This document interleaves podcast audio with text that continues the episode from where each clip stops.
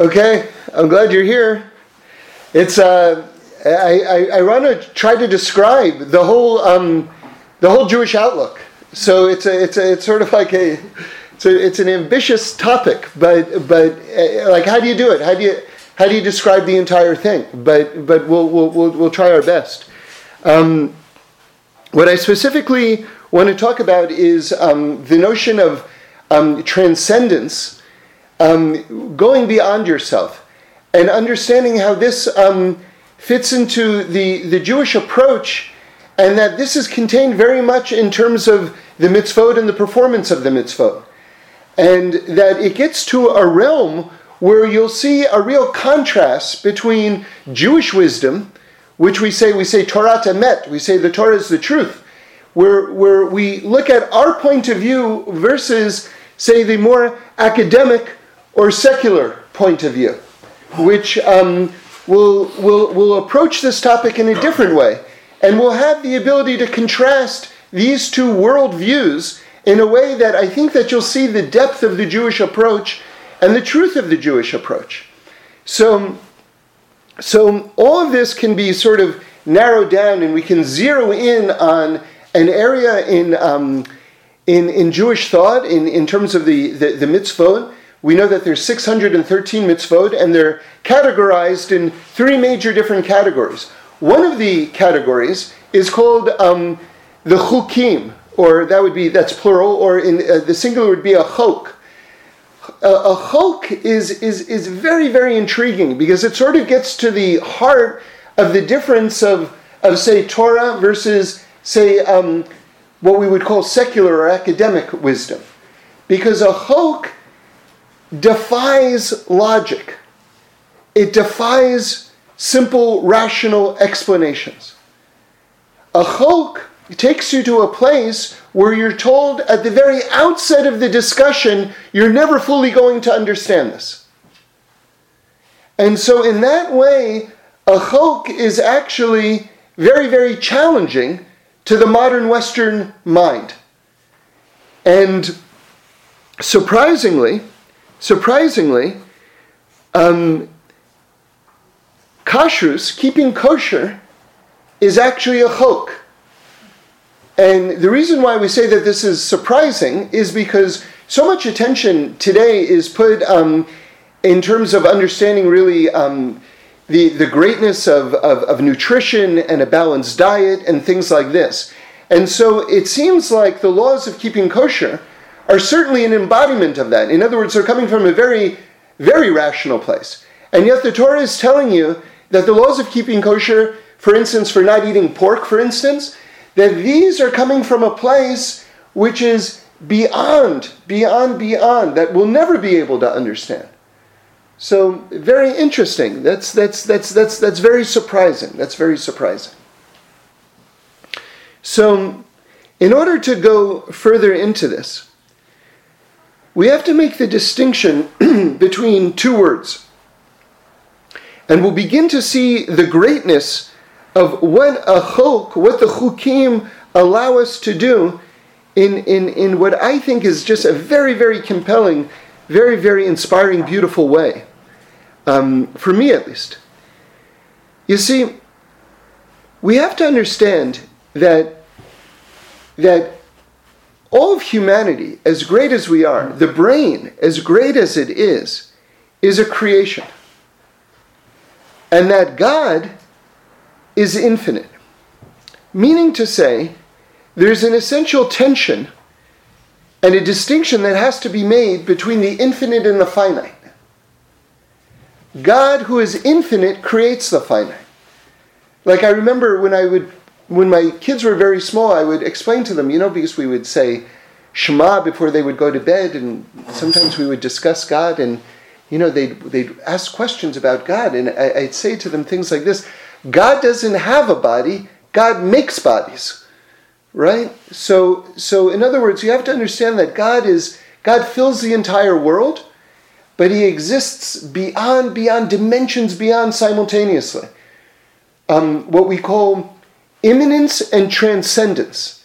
Immanence means that God is utterly close to absolutely everything, that He saturates all of existence. When we say, Shema Yisrael, Hashem Elokeinu, Hashem Echad, that God is one, that means that the entire world exists within God. Right? When we say Kadosh, Kadosh, Kadosh, Hashem Tzvakot, Melo Chol Ha'aretz Kevodo, that God's holiness fills the entire world. That means that every aspect, you, you move your hand, you, you, you touch another thing, whether it's a table or a person, you look at the sky, everything is saturated with godliness. Right? So that's immanence. That's immanence. But at the same time, God exists beyond, beyond, beyond, beyond, beyond, completely formless. Right? So both of these things happen at the same time. So you have the infinite presence of God, and then you have the creation of God, which is the finite, and we would fall into that category. And what's so surprising is that even the human mind, which can grasp so much, which is so great, like they, they talk about how much information the mind can store. They say it's buildings worth of books, right? I don't know if you've had this experience where you remember a name that you haven't thought of in 30, 40, 50 years, whatever it is, and then you remember something else that sometimes I'll remember something from 40 years ago, from 15 years ago, from a couple of, like from yesterday, and I'll put those things together and arrive at a thought. And I'm, I'm, I'm amazed. I'm amazed at the human mind. How it functions. It's the ultimate computer, the ultimate computer. And yet, even that is finite. Even that's finite compared to God. As a good friend to me said a long time ago, and it really helped me in terms of my spiritual journey, he said to me, Can an ant outthink a man? Right? No. So then he said, So then how can man outthink God?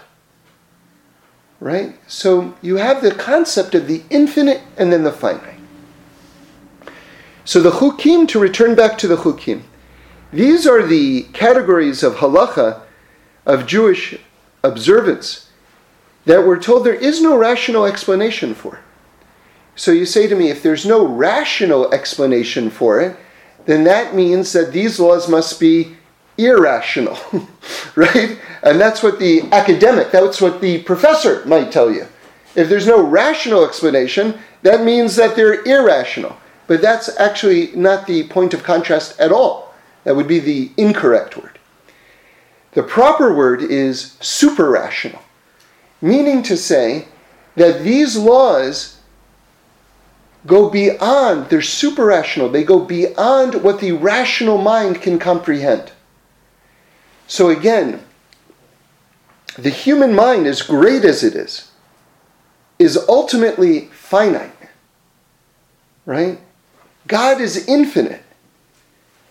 And so these laws allow you to reach to a place in the universe with all the worlds, all the spiritual worlds, all the dimensions. And remember, I think it's so important to say it used to be when we thought of other worlds or the next world or whatever it is, that this, this was purely the realm of religion and belief. And yet, mathematics today and quantum physics today talk about very clearly dimensions that exist that we can't see with our naked eye. So, in other words, the idea that there are dimensions beyond what the eye can see is no longer the realm of religion anymore. It's all science now. But they're confirming and validating what it is that we've said from day one. So you can feel more comfortable in your belief that there are dimensions beyond you, bless you, that you can't see. Because all of this is now the realm of science. And remember, what is science? Science is just a description of what God is doing. Right? As, as I like to point out, if you want to approach the beginning of life from the Darwinian perspective, and you want to say that, that all of life begins with a single cell, the question then becomes who made that cell? And who made the fabric of time and space that the cell exists in? And if you want to talk about the origin of the universe, by the way, the, the Jewish thought, Kabbalists uh, knew about the Big Bang Theory. We call it something else, but from the beginning. where we say that God took a single point of creation, which interestingly was the foundation stone of the Beis Hamikdash, the Holy Temple in Jerusalem. God took the, uh, the uh, like the size of a mustard seed, a tiny point of matter, and then he expanded it out until he made the physical universe. That's the Big Bang. Right? So the question is if you believe in the Big Bang, and certainly we say this is how God did it, the question is where did that initial point of matter come from? And where did the fabric of time and space come from? From which it was created, from which it existed in. So everything points to a creator, everything points to God. So again, God is infinite and we're a creation of God, which means we can never grasp, we can never grasp the entirety of creation. And you see this beautifully stated in a pasuk, in a verse from the Torah, where God says to Moshe, No one can see my face and live. So, what does that mean? Because if you see God's face, in other words, if you see the world from God's point of view, you cease to exist because at that moment you become God. If you can see the entirety of creation as God can see the entire uh, uh entirety of creation, at that point you're God. So no one can see God's face and live, meaning to say that no one sees the entirety of all of creation except God Himself. And it's instructive for us to understand that. It says that even the angels ask, Where is the place of His glory? Meaning to say that the angels, who are spiritual creatures who, do, who dwell in dimensions beyond the physical, who have a radically higher, greater appreciation of godliness than we do, even they don't see the entirety of God. Even they ask, Where is the place of His glory? So now let's return again back to the to, to, to what a chok is, right? These, these mitzvahs, which we're told there's no rational explanation for them, because these go to the super rational place. These allow you, and these are the greatness of it. Now we can really make the point and really understand the fullness of it. What these categories of mitzvot allow a person to do is to reach beyond their own limitations, to reach beyond where the rational mind can grasp, to go from where the ceiling of human intelligence stops you and to reach beyond to a place into the divine spheres. And now, through the performance of the chukim, which again are beyond rational thought and allow you to reach realms beyond you, you're able to access higher light, the light from these exalted ethereal realms, and to bring that light down into earth. Amazing opportunity. These are amazing passports that God allows us to do. Now, Let's now contrast this point of view with what a say a college professor might say.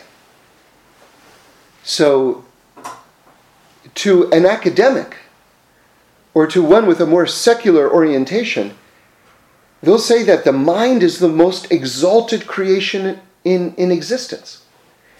And if the mind doesn't understand it, then, then it's nonsense and, and or superstition or, or darkness or primitivism. They'll have many, many words, right? To describe what it is. But you see that, that ultimately they're cutting themselves, this point of view, this approach to life, you're cutting yourself off from the entirety of creation. Because it's starting with a premise which is incorrect. The premise is that the mind can grasp the totality of creation. The mind can't grasp the totality of creation. As God says, no one can see my face and live. God is infinite, as great as human beings are. Ultimately, we're finite. Let me put it to you in the most simple, this most simple of imagery. Can the vastness of the ocean fit into a single cup of water? Can you fit the ocean into a cup? So, how can the infinity of God fit into a single human mind? It's, it makes no sense. It makes no sense. And now you're going to give me a way to go beyond, to touch everything, to touch the roots of all of existence? It's the, it's the most awesome thing in the world. The mitzvot are the most awesome thing in the world. Remember, it says something. Let's just talk about again transcendence. And now we're going to go into the letters, by the way. We're going to go into the letters and we're going to go into the crowns of the letters and we're going to see how this works on a whole nother level, okay? But I just want to make this, this uh, one introduction. There's something very um, amazing, an amazing statement that the, the Talmud makes. We talk about it all the time because it's, to me, it's so compelling, you know? The Talmud says something like very radical. It says that the Torah existed 974 generations before the world was created. You say, wait, what? What are you talking about? You mean before there was time and space, there was a Torah scroll floating up in the middle of like outer space? Like, what are you talking about? You know? So clearly that's not it. Clearly it's not talking about that. So what does it mean that the Torah existed 974 generations before the world was created? Okay, we won't get into the number. The, the number itself is significant because just I'll just give you a little taste of what that number means. The Torah was actually given in the 26th generation after Adam HaRishon, right, after the first person. And so, so 974 plus 26 adds up to a thousand. And this gets into this thousandth generation of the Torah. And okay, this is a whole topic in and of itself.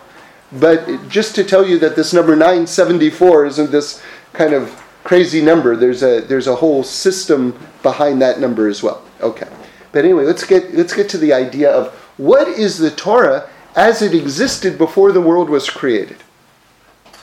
So so you know, we have I have some visitors coming to us from out of town now, right? Some family from Mexico. So I was saying to my brother-in-law, I said, "Listen, you come to you didn't just arrive with your family and all your suitcases to the airport and then say, okay, where should we go? right? No, no one does that. No one embarks on a project or a journey or a trip and then just says, okay, what are we going to do here? You, you knew, you planned in advance what it is that you were going to do. Anyone who has a project or a plan or whatever it is, they have an idea before they begin what they're going to do, right? And the more ambitious the project, the more the plan is in place. Okay? So the same thing with God. So before God created the world, he had a plan for the world. God's plan for the world before he made the world, this was the Torah before the world was created. This was God's plan for the world right? And then, now with this in mind, you can understand another deep teaching, which is that it says God looked into the Torah and then he created the world. That the Torah is the blueprint of creation. So now you understand what that means. God had his plan for the world, he looked into his plan, so to speak, and then he created the world. But now it goes deeper. Now we get even deeper. God then took his thoughts for the world and he molded his thoughts for the world, his plan for the world, and out of that, he made the world. So when we say that the entire world is made out of Torah, this is what it means. God made the world out of his plan for the world, which was the Torah before the world existed. So the whole world is made out of the Torah. Now, with this in mind, let's go back to what a chok is. What a chok allows you to do when you're doing a mitzvah, which is beyond the finite consciousness of a human being, beyond the cup of water, it allows you to reach all the way into the, I'm going to come up with a brand new word here, the outosphere, right, of creation. Like you're able to reach all the way to the roots of all of creation because the whole world, the whole universe, the whole cosmos is made out of the Torah. And when you're dealing with mitzvot, which is the which is the currency, that's the currency of the universe, you're able to go and go and go and go and go and go and go and go and go and never stop. So remember, one of the essential ingredients of the world itself is our soul. Our soul is a piece of God, and God Himself fills the entire universe. So, another point of contrast between Jewish thought and secular thought is secular thought talks about the time space continuum. All right, so that's one articulation of sort of like the vastness of reality. But Judaism, from the time of the Sefer Yetzirah, right, which is going back to very beginning, says there are three essential ingredients to creation time, space, all right, we had that way long ago. But they add a third ingredient, and soul. Because what is your soul? Your soul is a piece of God. Right? So your soul, which is an aspect of Hashem, right, is part of the essential composition of reality itself. So again, the Jewish point of view, it's so deep and it's so all encompassing about the true nature of reality itself. Remember, there's no, we, we don't say Judaism or Torah is a religion. We don't say that. We say this is what it is. This is a description of what it is. This is reality. It's not a religion. A religion is like, okay, so I get bonus points for doing this. No, we're saying this is what it is. Okay. Now, I want to tell you a medrash and again, this is going to set the stage for, for a discussion of the crowns of the letters. But this medrash, again, will show you the far reaching depths of the Torah itself. And the transcendence that a person can experience by studying Torah and doing mitzvah. So when when Moshe Rabbeinu went up to Shamayim, went up to heaven to receive the Torah, the angels didn't want to give the Torah to, to Moshe. And because they felt like the Torah is too holy and human beings are going to desecrate it. So they thought it's, it's not right that the Torah should go down into earth. It's not right. So Hashem says to Moshe Rabbeinu, debate the angels and, and convince them to give the Torah to humanity. And I remember when I first learned that, I was so excited.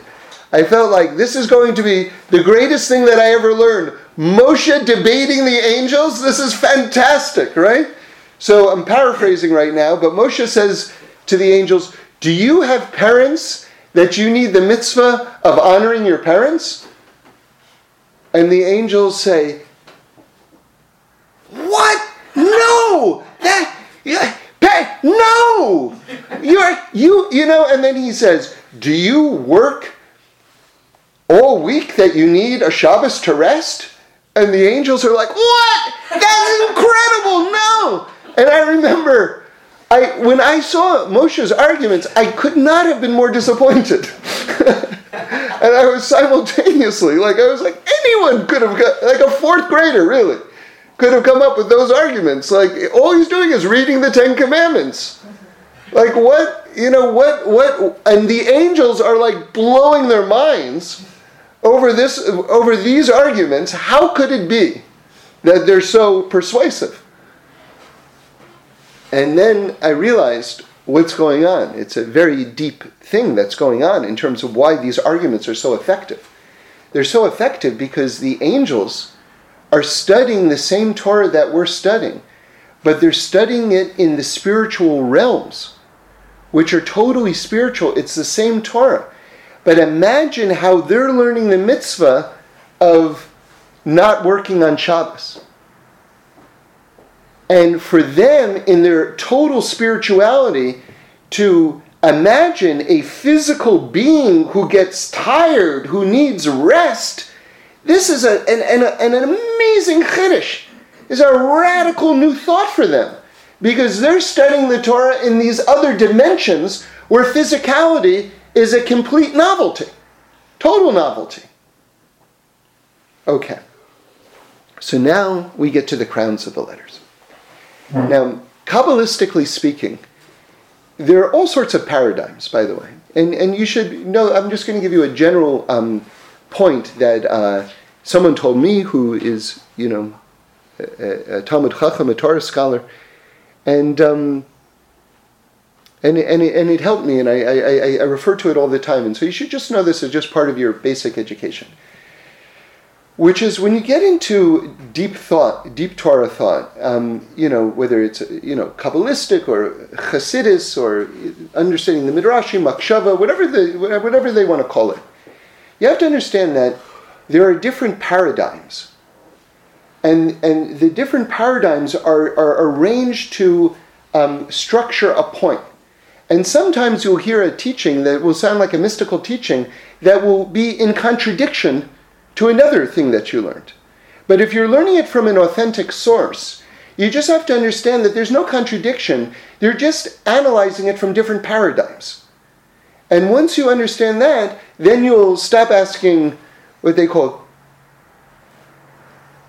well, you'll, you'll stop, ask, stop asking, you'll stop being bothered by things that aren't really problems. And you'll just understand that this is just a different paradigm, whatever it is. Okay? Anyway, so one of the paradigms in terms of the organization of the cosmos, right, is the four worlds. All right, now the four worlds are not talking about four different planets or something like that. It's just talking about the oneness of all of creation. But what it does is it's it, it talks it, it's it's divided into um, stratifications. Okay, so the top world is called Atzilus, right? And that's the ultimate spiritual realm.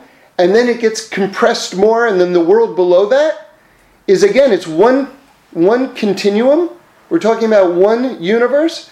But each of the four worlds becomes more and more compressed, what we call tzimtzum, until we get to the final world, which is this world called Olam Asiyah, also known as the world of action, which is why the performance of the mitzvot is so important because this is not the angelic world where you're just kind of thinking about stuff. This is the world of materiality where action itself is primary and of the utmost importance, right? And where the actions that you do in this world reverberate through the entire cosmos and affect all the spiritual worlds, positively or negatively, right? So finally, it comes down to materiality. So these are the four worlds, okay? Now listen to this. And I, I, will just give you one more introduction before we get to the crowns. A favorite story of mine. When I went to, uh, I had been learning Torah already for, for a while, but, but there's a wonderful program called Isralight in, in, in the old city of Jerusalem, and it's anyone can get a lot out of it, whatever your level is, but, but it's usually designed for as an introduction to Torah. So I went to the first class the first day in the old city in Jerusalem, and Rabbi David Aaron was teaching, and he's standing in front of a blackboard, and he says, Okay, so what's the Torah? And someone raises their hand and says, A book of laws. And he says, Very good. He writes on book of laws. And he, someone else raises their hand and says, A book of history. He goes, Very good. He writes on book of history. And I raise my hand. He goes, Go ahead. I said, It's the infinite compressed into the finite. And he says, okay, let's hold off on that for a second. so again, again, again, you see that the Torah itself is the infinite compressed into the finite. When we look at a chumash, when we look at a, a, what we, you know, what some people call the Bible, when we look into the Torah, the Torah is not a book. The Torah is not a scroll. The Torah is the entirety of the universe. But it exists simultaneously in a book form. Right? But that's the infinite compressed into the finite. You have to understand that every single letter of the Torah goes all the way up, dimensions beyond our dimension, so much so that the angels can be learning the same Torah that we're learning, but where Moshe Rabbeinu can just read it like the way we read it in our realm, and their minds are blown because they can't even imagine the implications of that, right? Now I want to show you how you see this in terms of the letters themselves. Now, the letters are very holy, right? And there are many halachas, many laws about how to write each of the letters. And one of the amazing things about the letters is the letters have what's called crowns on top of them. In Hebrew, we call them tagin. Okay, so that's plural. A the singular would be a excuse me would be a tag. So, so um, and there are there are different traditions, different ways um, of which letters receive which number of crowns. Okay, and then you have special instances where one letter might get more crowns, and then that's usually pointing you to the fact that there's something very special going on in terms of that word. And there are all these amazing hints and you know secret pathways and all the rest that the that, that are pointing you to where like the Torah is like has an unbelievable secret to be revealed and things like this. Now, while there are exceptions, the normal amount of crowns, the most amount of crowns that a letter can hold is three crowns. So three crowns for a letter is is is the most. Again, there will be exceptions and things like this, but this is what we're going with. Three crowns. That's the, the, the normal amount. Now, it says, interestingly, that when, when Moshe Rabbeinu was about to receive the Torah from Hashem, Moshe saw Hashem is busy with something. This is in the Talmud, right? What's Hashem doing? Moshe saw Hashem is tying crowns to the letters. That phenomenal? It's a phenomenal thing. It's a phenomenal thing. And Moshe says, What are these crowns? What, what are you doing? And Hashem explains to Moshe Rabbeinu that there's going to be someone who's going to learn all sorts of halachas based on the crowns of the letters themselves. Right? And who is that? Rabbi Akiva. So Moshe wants to go. Now remember, Rabbi Akiva is not for a long time after Moshe Rabbeinu. So, so Moshe says, I want to I want to see Rabbi Akiva teach, right? So Moshe goes and he's now at the academy in the last row, which is in itself interesting because they would they would put the best students in the first row, second best students in the second row. So Moshe's standing in the back and he's watching Rabbi Akiva teach. And Rabbi Akiva is explaining all these amazing, amazing Torahs based on the crowns of the letters. And Moshe's getting depressed. Because Moshe says, I don't know any of this. Why didn't you give the Torah to Rabbi Akiva? Now, then, then, um, then Rabbi Akiva says, and I learned all of this from Moshe. and then Moshe gets happy again. And then the, the Medrash goes on in a, in, in, a, in a wild place, but it's, that would take up the entire time, so we can't even go into the part two of that, of that, of that teaching. But anyway, what, what, what I would like to suggest from that, and what I think you, you see in a very interesting way here, is that um, even Moshe Rabbeinu, remember, so, okay, let's go a step at a time here. You see what it is. We said that there are four worlds, right? That's one of the organiz- organizing principles of understanding, one paradigm in terms of understanding the totality of creation, the four worlds. So look at how each letter the most crowns that a letter has is three crowns. So what is that? There's three crowns and then the letter. that's hinting at the four worlds. And the crowns on top of the letter are talking about how the Torah can be understood in different ways all through the four worlds. Do do you see how that's working? How the crowns on top of the letters, each one represents a different world, and the bottom letter represents this world. That's four worlds. And so you see how the angels can be learning the same Torah. What do we say? That the Torah is the infinite compressed into the finite. You see how it starts with the letter, which is the finite, that's the revealed aspect. And then each letter is showing you how it climbs all the way with the various crowns on top of the letters, all the way to the other worlds, so that each letter is showing you how each letter is ascending all the way to the top of heaven and how at every dimension in the heavenly realms they're learning the same Torah. Is everyone here? So that that that just because we have to keep our sources straight, that that's my explanation. Now now Moshe Rabbeinu, didn't we say how can you fit an ocean into a cup? The biggest cup that ever existed was Moshe Rabbeinu. But even Moshe Rabbeinu is a cup compared to Hashem. The crowns of the letters are representing those areas which are beyond the mind. So even here we see when Moshe Rabbeinu is saying, What are the crowns for? Right? And I don't understand all these Torahs from the crowns. It's showing that even Moshe Rabbeinu, relative to Hashem, is finite relative to the infinite. Which is very appropriate that the person who Hashem said, No one can see my face and live, he said that to Moshe Rabbeinu. Now, I was talking with someone who is a very intelligent guy, a young guy, and he said to me, we were talking about these ideas. He said to me, You mean that a person can never understand everything? and it he was so I it was like if I had just tapped him, he would have fallen over.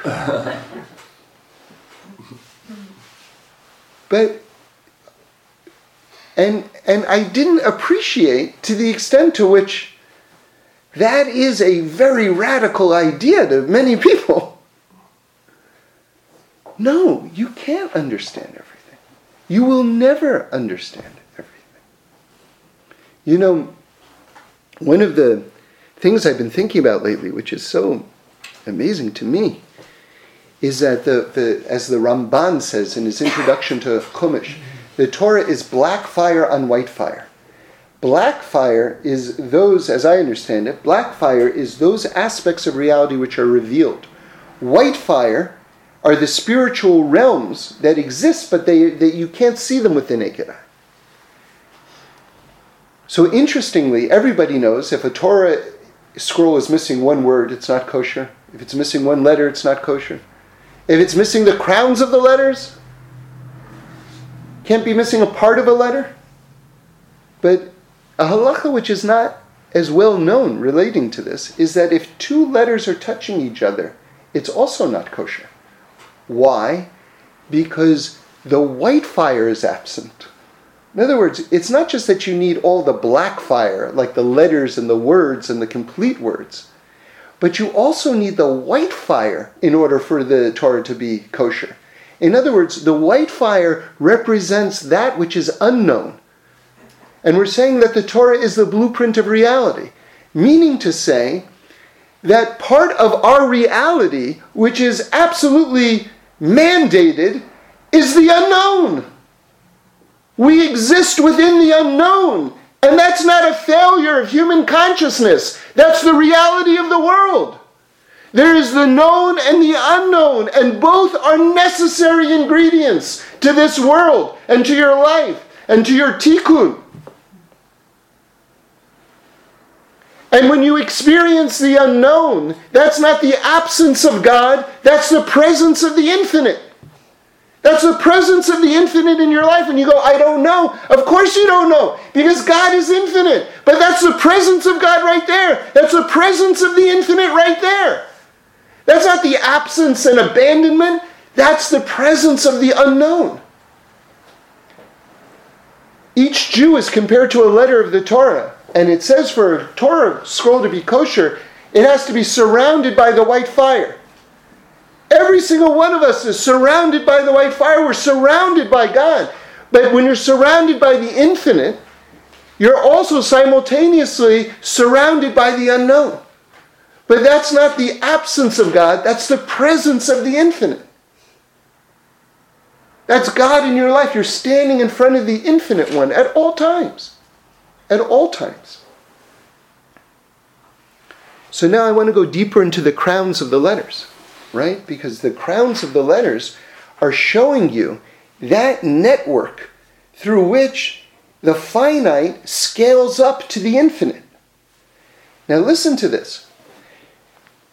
Of the letters that have crowns to them, right, that have three crowns, which is the most crowns, right? There are seven letters in the Aleph Beis that have, that have three crowns each to them. Now you say, okay, so we keep on using this word crown. Like, what do you mean a crown? Is it like a like a little? What is it? What are you talking about? So if you look, it's actually the letter Zayin. And a Zayin is, if you if you're not familiar with it, you can Google Zayin, but it's it's a straight line um, up and down, and then you have a diagonal little like roof to it at the top. That's a zayin. Okay. So, so, so we said that there's seven, there's seven letters in the Aleph Beis, which are blessed, so to speak, with three crowns each. Right? That's the most crowns. And that the crown itself is the letter Zayin. So, so Zayin we see is sort of like if you need to distill, if you want to talk about crowns and you want to get to the the bottom line, the, the ultimate distillation of crowns, we're talking about really the letter Zayin. And Zayin, by the way, is one of those letters that takes three crowns. Okay? So now let's zero in on the letter Zayin and you'll, you'll see something amazing. You'll see something absolutely amazing, I think okay? Which is, Zayin is the number seven, okay? So we talked about, and the Zayin has three crowns on top of it. Now we talked about different paradigms in terms of understanding um, the map of the cosmos. We talked about the four worlds, right? How each letter, right, with three crowns, that encompasses four worlds. The three crowns plus the letter, that's four worlds, and how we see the reach of the Torah all the way up, right? Now we're going to look at it from a different paradigm. You have the letter Zayin, that's seven, and then three crowns on top of the letter Zayin. So, one of the organizational principles of the universe is the ten sfirot. And the ten sfirot are divided into the lower seven, which is the letter Zayin, and then the three above, which are the three crowns on top of the letter Zayin. So here we see in the letter Zayin, you have a model of the ten sfirot. And we talk about how the lower seven, which is Chesed, Gevura, Tiferet, Netzach, Hod, Yesod, and Malchus, that's the lower seven, right? So these are the ones that are more revealed and then we talk about the three higher sfirot, which is Hachma, Bina, and Das, or Keter, Hachma, and Bina, depending how you want to phrase it. But it's the three above, which are totally exalted. So look how beautifully that fits into what we're saying about the Torah itself. How it's the infinite compressed into the finite. How the reach of the Torah, the letters go all the way up to Shamayim. How you have the Zayin, the letter Zayin, which are the seven sfirot below. And then the three crowns, which are getting you to the top, top, top, top places in heaven. right? Which is a transcendent, which is beyond the top of the letter, which is your ability to go to the super rational place, to those places which are beyond. So, just a, it, just a quick one line explanation of the Sfirot, if you're not familiar with what that is. So, we say that God took an aspect of his light, right? This is, again, another paradigm. We talked about the, the, um, the Torah before the world was created, God's plan for the world, that energy. Now we're going to talk about that plan for the world before the Torah was created. Now we're going to describe it in terms of light, how it was it like that, that, that, that was his outer garment of light, so to speak. Again, Kaviyochel, Hashem doesn't have any physicality to it, to him, but, but God took his outer light and, and, and, and formed it into the physical universe. And that there were different ingredients, different ingredients to the light, if you will, different aspects to the light that have different qualities to them. So if we isolate these qualities of this light, these each one of the isolated qualities would be a different sphere. Right? So this is kindness. This is one of the aspects of it. This is gevura. This is more structure. That's another aspect to it. And God combined all these things to create the physical universe. So these are the sphere.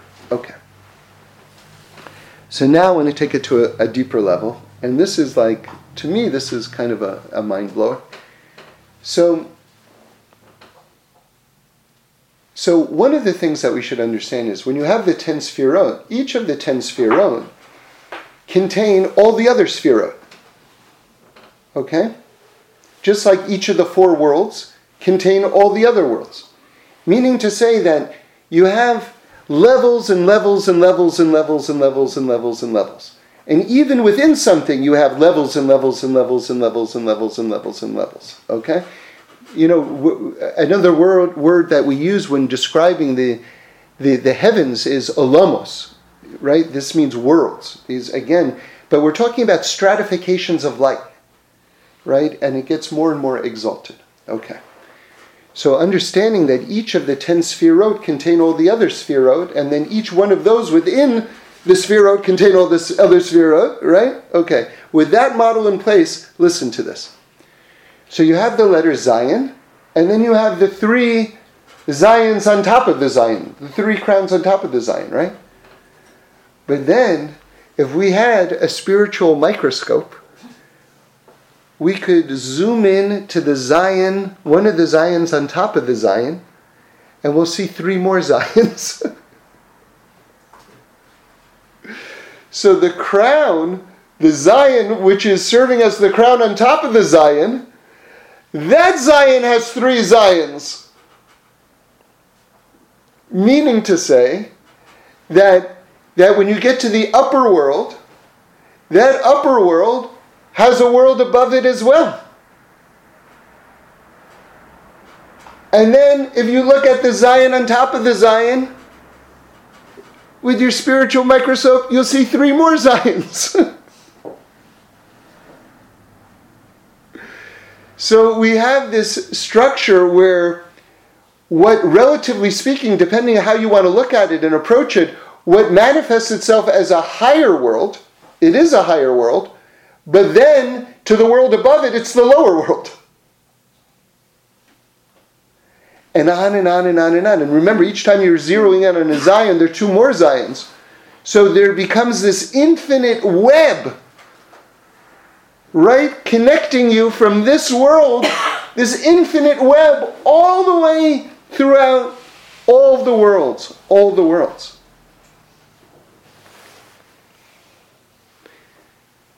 And we impact all of that. Now,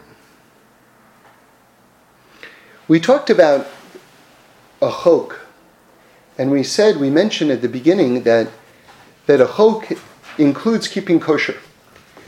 That keeping kosher is, you know, this is, um, that, that, that this is surprising because it seems so rationally based, so nutrition oriented. And yet we're told from the Torah perspective that in fact that a, a chok reaches reaches beyond you, that there is no explanation for keeping kosher. Um, interestingly, um, if you if you look, I, so I, I just want to again make a, a little um, just uh, contrast to show you again the depth of the Torah perspective, and, and, and to just introduce another concept, and just to show you where, where, where the Torah understanding um, uh, exists relative to this other understanding. So in Reform Judaism, they, they give an explanation for um, not keeping, uh, not eating pork. And I think, again, it's, it's just instructive to, to, to understand these two ideas next to each other. What they'll say is that the, the Jews are very smart. They knew way back in history that there was something called trichinosis, which is a disease that, in fact, that you do get from, from pigs. This is real. And that we had the prohibition from eating pork because we didn't want to get trichinosis but that today there is no trichinosis. So, since we see that it's no longer necessary to avoid pork, to avoid trichinosis, so then you can eat pork today. So, again, the, the, the Torah perspective on this is that there is no explanation, actually. It's not coming from a historical place at all. That there is no explanation for why you do it.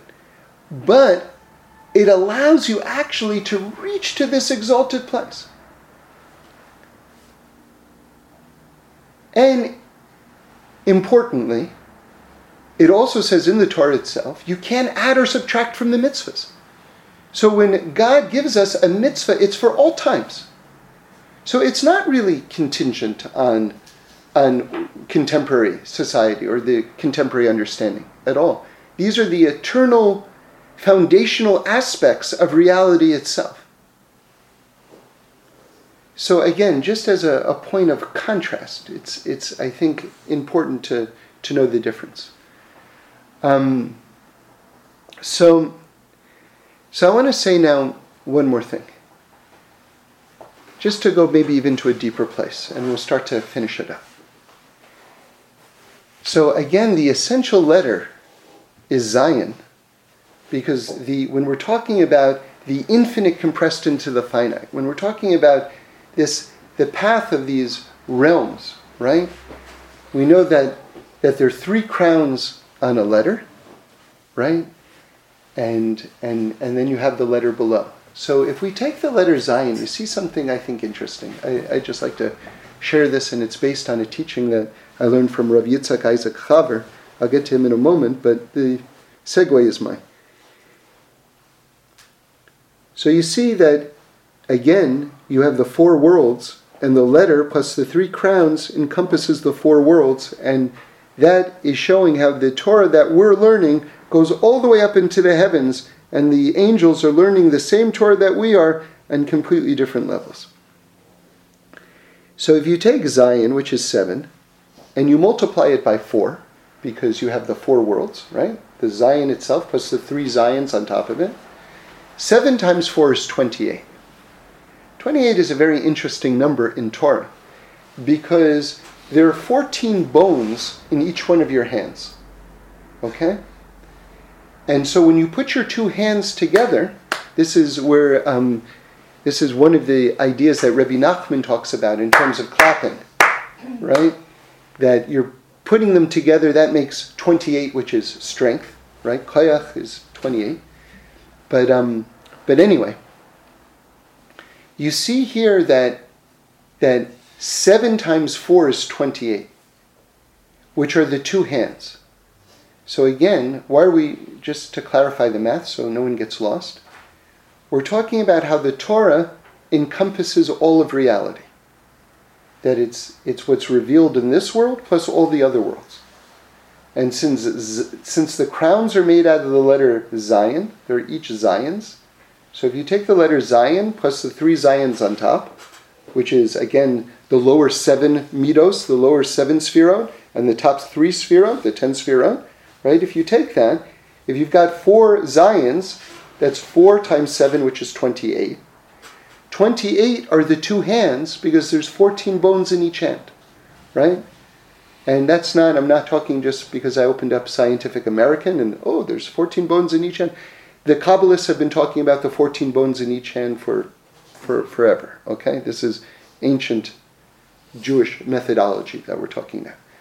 So it says that God created, listen very carefully now, I'm segueing into Rabbi Yitzhak Isaac Chaver. It says, God created the worlds with both of his hands.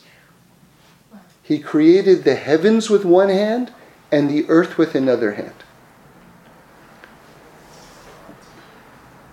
And that's why we, who are created in the image of God who has no body, we who are created in the image of God also have two hands. Because through our actions in this world, through our Torah study and through our mitzvot, we are creating the heavens and the earth.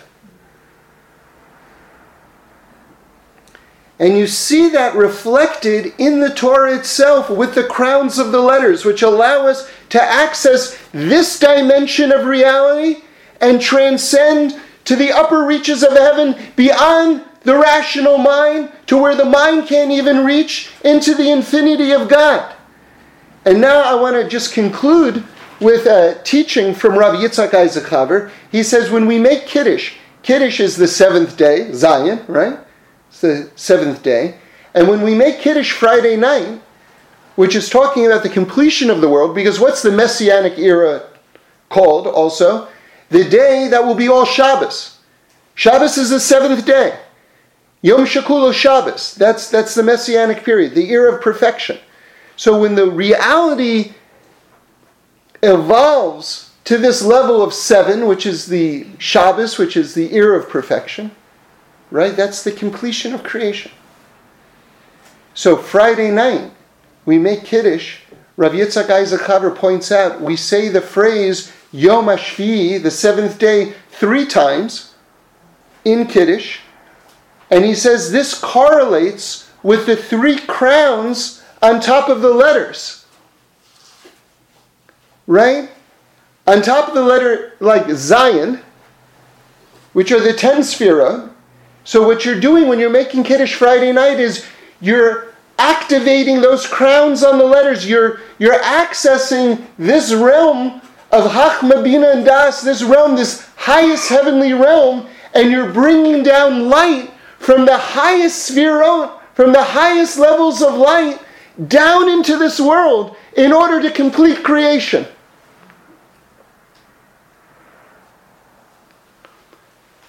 So it's a very exalted kavana that you can have when you make Kiddush Friday night. That each Yom HaShvi'i, you're imagining each one of the crowns on the letters, right?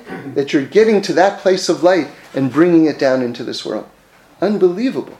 But that's what we're doing with everything that we do every mitzvah, every expression of love, every word of Torah. Remember, the Vilna Gaon says something amazing, amazing. He says that, that when you learn Torah, every word of Torah that you say is a separate mitzvah of learning Torah. Do you know how much, how many mitzvahs we all got just now? Each word was a separate mitzvah of learning Torah, and learning Torah is equal to all 613 mitzvot. So we should all feel very good right now, mm-hmm. right? we should all understand that we're transacting things absolutely beyond ourselves. It's, an amazing privilege to be alive. It's an amazing privilege to be in this world. Remember, no one told God to make the world. The world absolutely doesn't have to exist at all. And yet here we find ourselves in this unbelievable project called reality. And God gave us things to do, to accomplish, and to be partners with Him in terms of bringing down the higher light and the ultimate perfection in this world. So we should be blessed and we should feel strong and we should go out and just do, do, do, do, do, do, do. Here are some questions and answers. Say it again. The gematria of Yad is 14. Is Yad? Yeah, you're right. You're right. I forgot to mention that. Yeah, very, very good point. Very good point. Yeah, yeah. Yad, which is hand, is also 14. Yeah. So, yeah. You mentioned the Big Bang Theory. Uh, what are your thoughts about um, evolution? And, and at first there was an amoeba, a one-celled amoeba that turned Yeah. into an amphibian and a Yeah. frog and crawled out of the water, Right. became a reptile, which became a primate, Right. and then became us. So my opinion is that um, God can do anything that He wants to do. If God wants to create the world that way, fine. If He wants to create it by, in other words, in order for God to do that, first He has to create time and space and a, a stable structure, right? Like when we talk about evolution, why doesn't or randomness, let's say, if the world is really random, then why why um, why doesn't this book turn into a frog? right? Or why, why don't I turn into a, an unrecognizable mass of something? Like, like when we talk about how the world got formed, right? Why did it stop here all of a sudden? you know what I mean? Like, why did it stop at this stage of total recognizable things and not go then to the next stage and to the next stage and to the next stage? You know? Now, um, my, my roommate at Harvard is a, is a full professor at Harvard. It's a big deal and his field is evolutionary biology.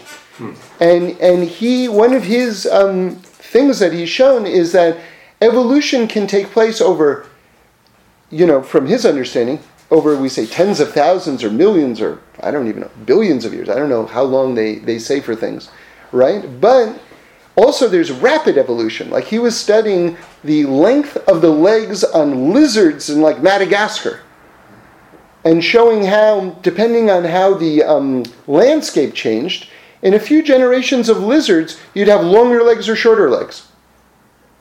Right? So, so the body adapts to its circumstances, right? So God can create the world any way He wants to. So, so we, we know that, that um, if, if you look at the beginning of, of, of Bereishis, of, of Genesis, there's really just a, a, a paucity, just a, a few verses which is, are describing all of the creation of every aspect of reality. You've got all of chemistry, all of biology, all of astrophysics, all of, all of math, all of absolutely meteorology. You've got, you've got all of everything described in a, a couple, a few pages.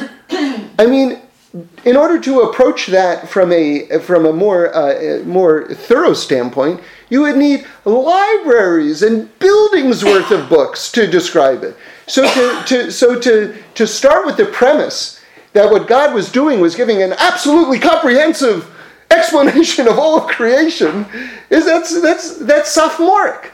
That's sophomoric to think that that was God's intention in terms of the opening verses of the Torah. So everything is what we call on the level of sod.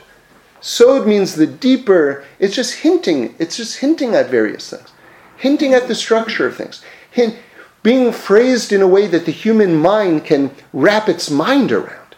But to, to approach it as, a, um, as an exhaustive explanation and then to say, oh, modern science says this and it's not in your opening verses of your Torah, therefore the, ah, the Torah is some primitive. But that's that's you're primitive. You know, not you, but the person who says that is primitive because they don't have the basic understanding of what the Torah is trying to accomplish. You know, they say, can you imagine you go up to the Mona Lisa in the Louvre and you've got your laundry bag and you're stuffing your underwear and your socks into the painting and say, ha, what a ridiculous thing. It doesn't wash my clothes. People think this is so great. My underwear is equally dirty. Before, why did I even bother coming to the Louvre? Oh, the Louvre is so great. There's not, there's not the basic understanding of, of, of, of, what, of what is being transacted here. Right? So, so God can do whatever He wants to do. If He wants to create the world through the, the, the methodology that Darwin explained, so that's that's up to God. And then and then Darwin, you know, you know, to his great credit, discovered the methodology of God. But but you know, it's like you know sometimes people um, m- misuse two words to, to to discover and to invent. Right.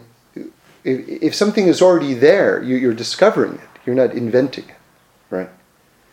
So if, if, the, if, if that pattern was already in the world and then it was there, you, it, it already existed. You just recognized what already existed, right? So, but I think just to just to add one more point, people make a big mistake. Not only do they misunderstand what the purpose of the Torah is, and especially the opening verses of the Torah, but they get they get lost in, in, in, in, in down a particular road, which is the question isn't how God created human beings. The question is why God created human beings. See, however you came to be, whether you were created outright, which clearly God, who can do anything, who's created everything, could have just created you outright the way you are right now. He didn't need to make a. In fact, if you think about it, it's even more a demonstration. Darwin, if you want to take his account literally, it's even more a, a, a testimony to the greatness of God. Because before he made you, he made what? 10, 15, 20, whatever it is, amazing independent species. that's actually that's actually even a demonstration of greater creativity and greater power.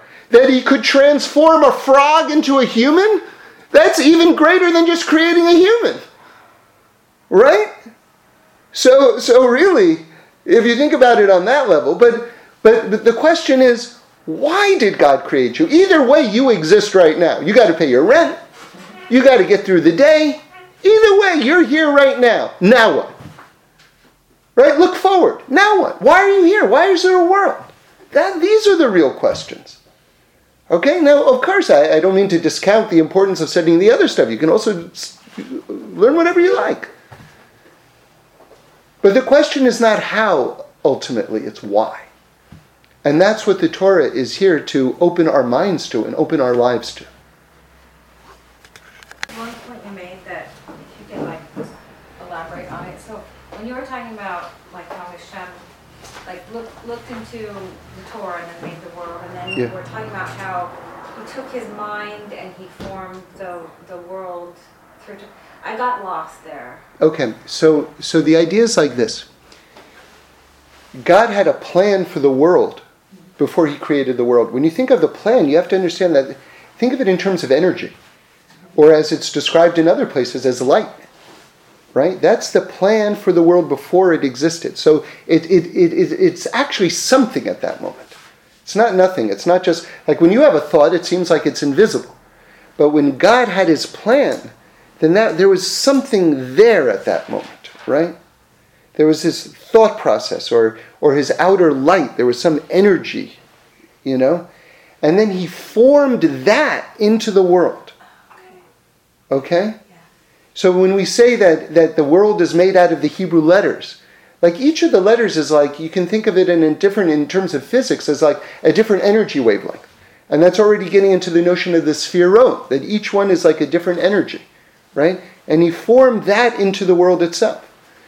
So much so that, that some people will tell you that we don't have the mitzvah of tefillin because we have an arm. We have an arm in order to do the mitzvah of tefillin. In other words, that the, that the mitzvot themselves are the building block of creation, and then human beings were formed in order to fit like a hand into a glove into this structure that was created. So you can do different things with cause and effect, but but but to understand that the world and the Torah and the letters are these, this is all one. In our discussion. So are the numbers also energy levels of some sort? Yeah, well, these are all paradigms. These are all different organizational principles in order for you to be able to wrap your mind around big ideas. Yeah. Um, do human beings or the human race evolve spiritually like the biological world evolves in a Darwinian sense? Like you made an example of your roommate who studies I don't know, salamanders and growing longer legs Yeah. in the in his environment. Yeah. Um, or are we already complete completed spiritually? Okay, so so one of the things that I, I talk about a lot. It's to me, it's it's a very important idea. Is that it says God is going to circumcise our hearts, and very interestingly, that mitzvah is given two different ways in the Torah. One is God commands us to circumcise our hearts, and then it says later on, God is going to circumcise your heart. So what what what is that? You see, in terms of how I read the Ramban anyway, um, uh, one of the essential shifts that took place when we ate from the tree of knowledge is that the mind and the heart became separated. We see that this is really the really which is at the core of the problem of the human condition is that the mind and the heart are separate. And so so you have to fuse them back together again. There's a barrier on top of the heart, which is a separation between the mind and the heart. This is what we call the orla on the heart. This is what needs to be circumcised. In other words, there's this fatty layer on top of the heart that men and women both have, and it has to be removed. It has to be, we use the word circumcised, right? It has to be removed. And we talk about the uh, evolution of consciousness. There's going to be a time when the mind is going to be able to grasp so much more, so much more. And, and to my understanding, this is linked to the, circum- to the circumcision of the heart when we remove this layer from the heart, which is going to happen, which is, which is the next stage in terms of the evolution of human beings, right? So much is going to become revealed. Now, a lot of that we're sitting on right now. So we have all the wiring and all of the mechanism for that right now, but it's going to be lifted from us to reveal what's already there. Okay? So, for instance, the central nervous system, we say, okay, we need it to make the, our bodies work. But Rabbi Aryeh Kaplan points out that, that one of the main purposes of it is actually to stop sensory information from coming into a person. So the example that's given is that if you, say you live in New York or whatever it is, if you remembered clearly every single face that you saw on the subway and every single face that you saw when you walked down the street, over time, your mind would, you would go insane. You would go insane with all of that sensory bombardment. And so part of our shell, the shell of our physicality and our humanity, is actually to shield us from information. So, in other words, that shield will be taken off when we're ready. And then we'll be able to, again, using your language, evolve to the next stage of humanity. But we have that already there, right? The blinders will be taken off. Yeah.